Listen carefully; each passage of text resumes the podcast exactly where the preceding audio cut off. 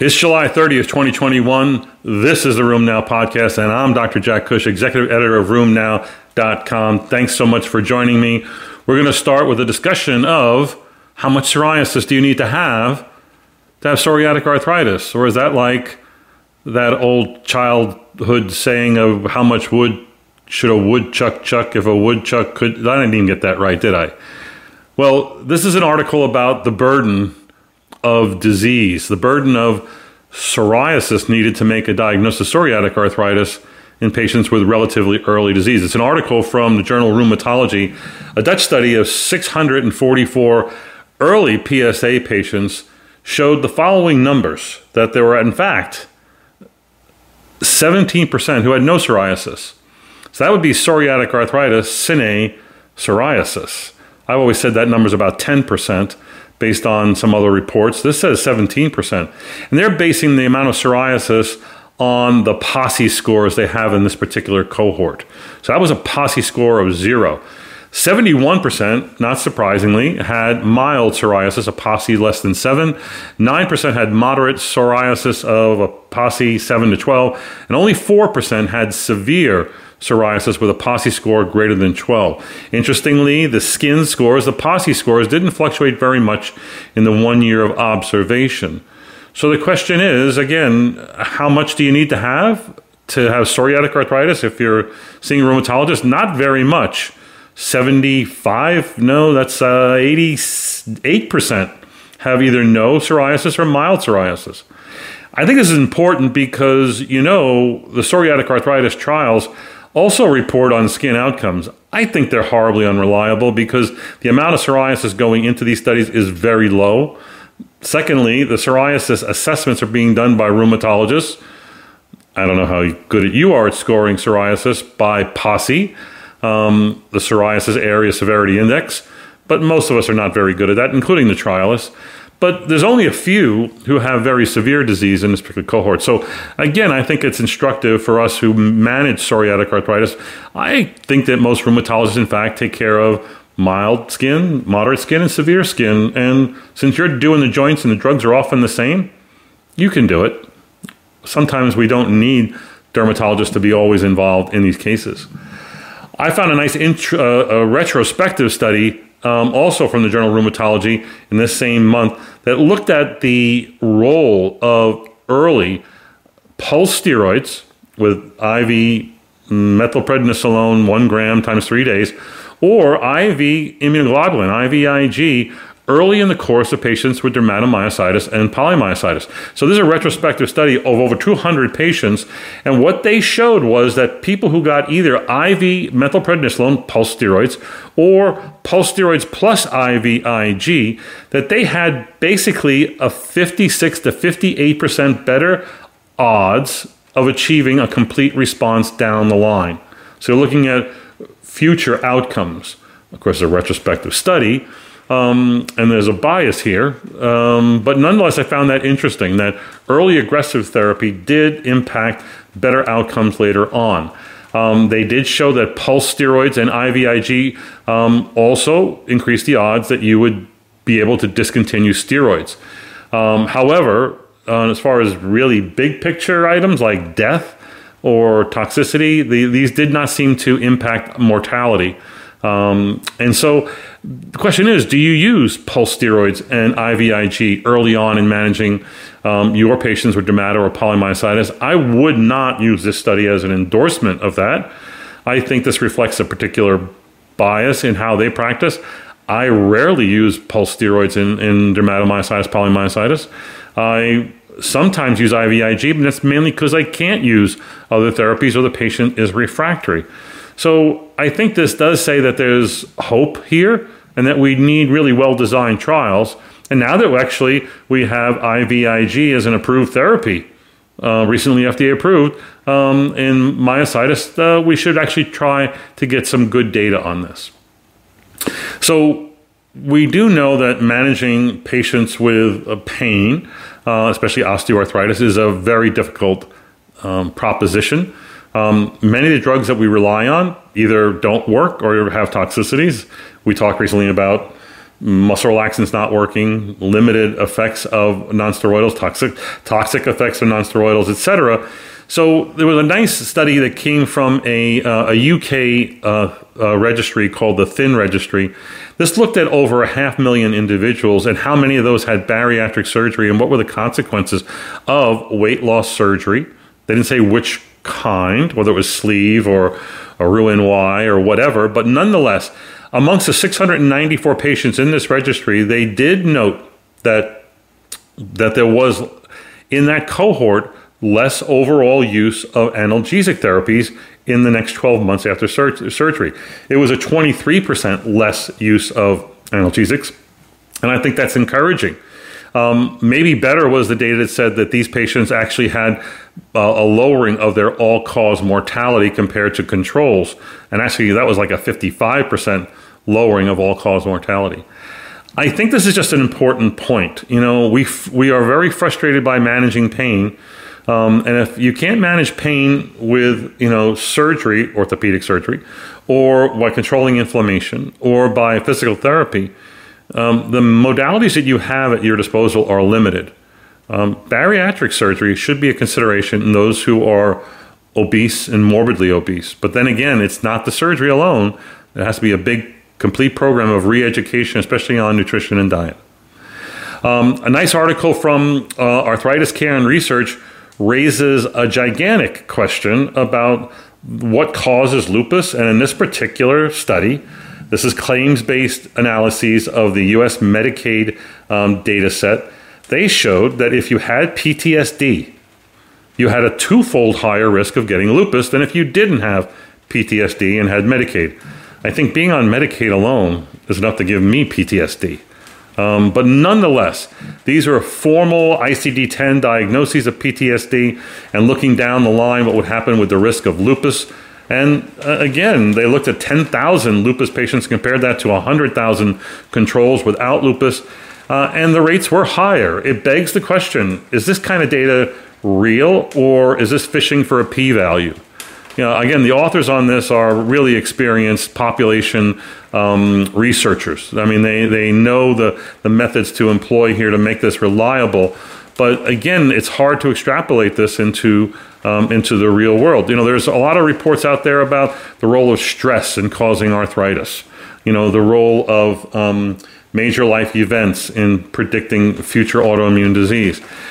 This kind of falls in line with that. And again, you don't know why someone gets lupus. It's not as simple as the wrong genotype at the wrong time with the wrong bug in the wrong sunlight. It's not that simple. And why not? Mental stress from PTSD. I like this study. It comes from Japan, and it examines the management of patients with elder onset rheumatoid arthritis. These are patients with the onset of RA over the age of 65, I think they used in the study. They studied 1,000 patients and compared them to 700 patients who did not have elder onset. That would be less than age 65 onset of RA. And when they looked at both cohorts, demographically they were matched other than age. They were equal in disease activity, same numbers with low disease activity and same numbers with high disease activity. And when they look on down the line with how these people are treated, they basically had the same DMARD choices, the same response to DMARDs, the same reasons for DMARD discontinuation. The point being that elder onset RA behaves just like RA. It's probably not a different disease other than it's in the elderly. And I put this up here because there's a ton of data out there, we haven't presented it recently, that says the elderly do not get treated aggressively. The elderly do not get biologics. The elderly do not get combination therapy. And is it because of their age? Is it because of their comorbidities? There's a lot of concern about giving older people drugs that work. I would argue strongly against that. And this data also favors the equal treatment of those who are elderly with the new onset of RA as you would treat those with RA with onset at age 20, 40, 50. We're going to end with a bevy of COVID-related abstracts. A lot happened this week that you probably know about. You know that the FDA actually gave emergency use authorization for baricitinib alone in the treatment of severe COVID patients hospitalized, both adults and kids over the age of 2, who are either taking supplemental oxygen, on mechanical ventilation, undergoing ECMO. Again, severe patients can get baricitinib alone. As you know, baricitinib is FDA approved, but along with the use of remdesivir as combination therapy. The merits of baricitinib alone has prompted the FDA to give an emergency use authorization. I think there's a lot of good evidence for why this particular drug would work well in COVID.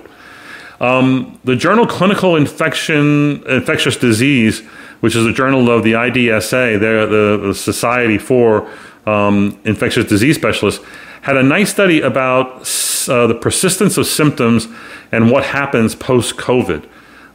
In this particular study, it was a German study, almost 100 patients followed for 12 months. They enrolled a lot more, but 12-month data was only available in 96.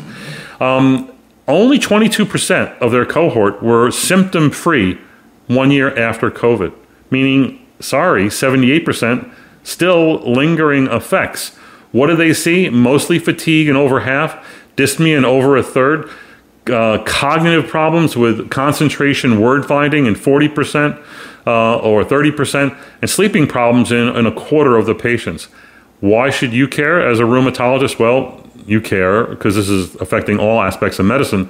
But serologic positivity, ANAs greater than 1 to 160 or equal to 1 to 160, is seen at 1 year in 44% of these patients.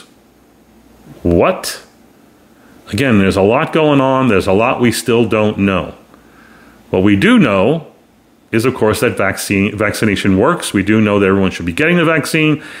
Today's or yesterday's MMWR reported on vaccination rates in healthcare workers who work at long-term healthcare facilities like nursing homes and whatnot. Those people are highly at risk for getting COVID. You'd think most of them, in fact, should be vaccinated. No. In fact, only about 75% of the physicians at these long-term facilities have been vaccinated. And this is data from March of 2021, just a few months ago. Nurses, not so good, 57%, and nurses' aides, 46%. What are these people thinking? I don't know. There's a lot of education that needs to be filled in here.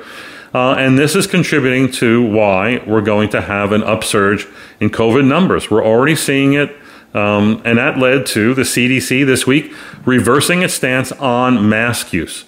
And they said, as you should know, that patients who've been people, you and me, who have been vaccinated against the COVID-19 virus should be wearing masks in public and indoors in places where the virus is surging. I don't know if you've seen the map lately. It looks like they're all red, meaning the virus rates are going up. But if you're, especially in one of those states where the vaccination rate is less than 50%, you really do need to go back to wearing masks, especially indoors, and especially around large crowds, especially when you don't know who you're around.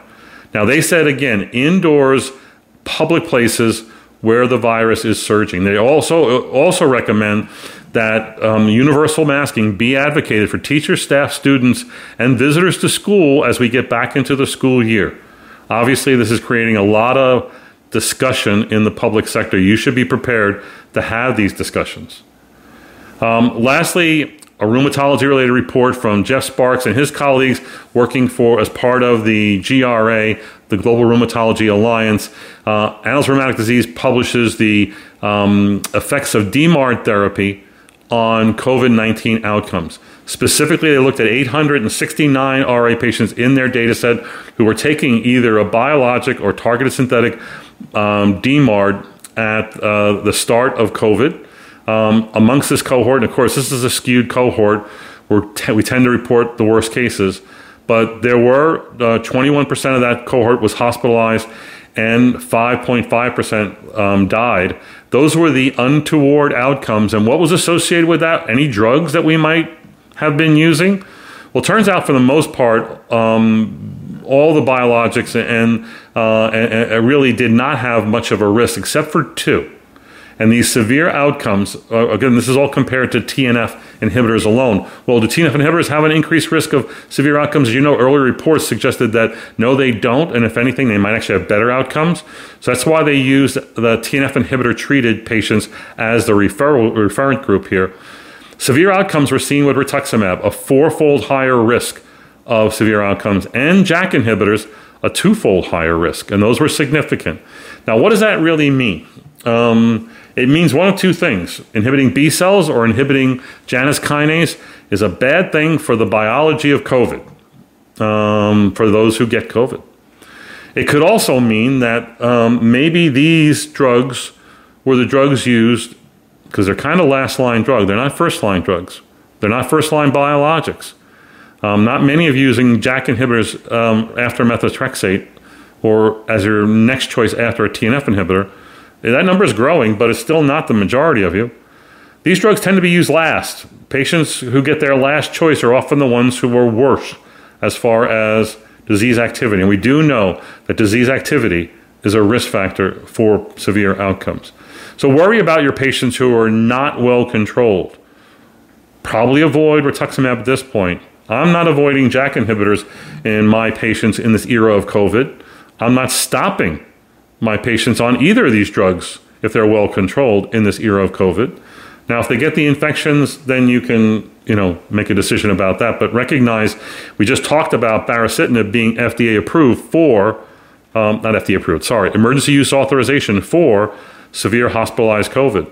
We know that there's a report of tofacitinib also working in patients with active COVID. So again, I think the spotlight here is really on rituximab as a drug that's going to be maybe the most problematic for you in managing it. Bottom line is, don't stop it if it's working. Don't start it if you have other options. If you're down to a choice between treating someone with rituximab because they really need it for active disease versus making another choice or holding off on the rituximab, treat active disease. That's the most immediate thing. It's going to have the most immediate morbidity and mortality risk, as opposed to what might could happen if you continue or start rituximab. That's it for this week. Go to the website, check out our citations for things you're interested in and more. I'll encourage you to look at our website and our email, where we always are featuring what we call therapeutic updates. This month we have a therapeutic update that looks at the science of upadacitinib. I think you'll find that interesting, stimulating, and you might learn a few new things. Check it out. We'll see you next week here on the podcast. Bye.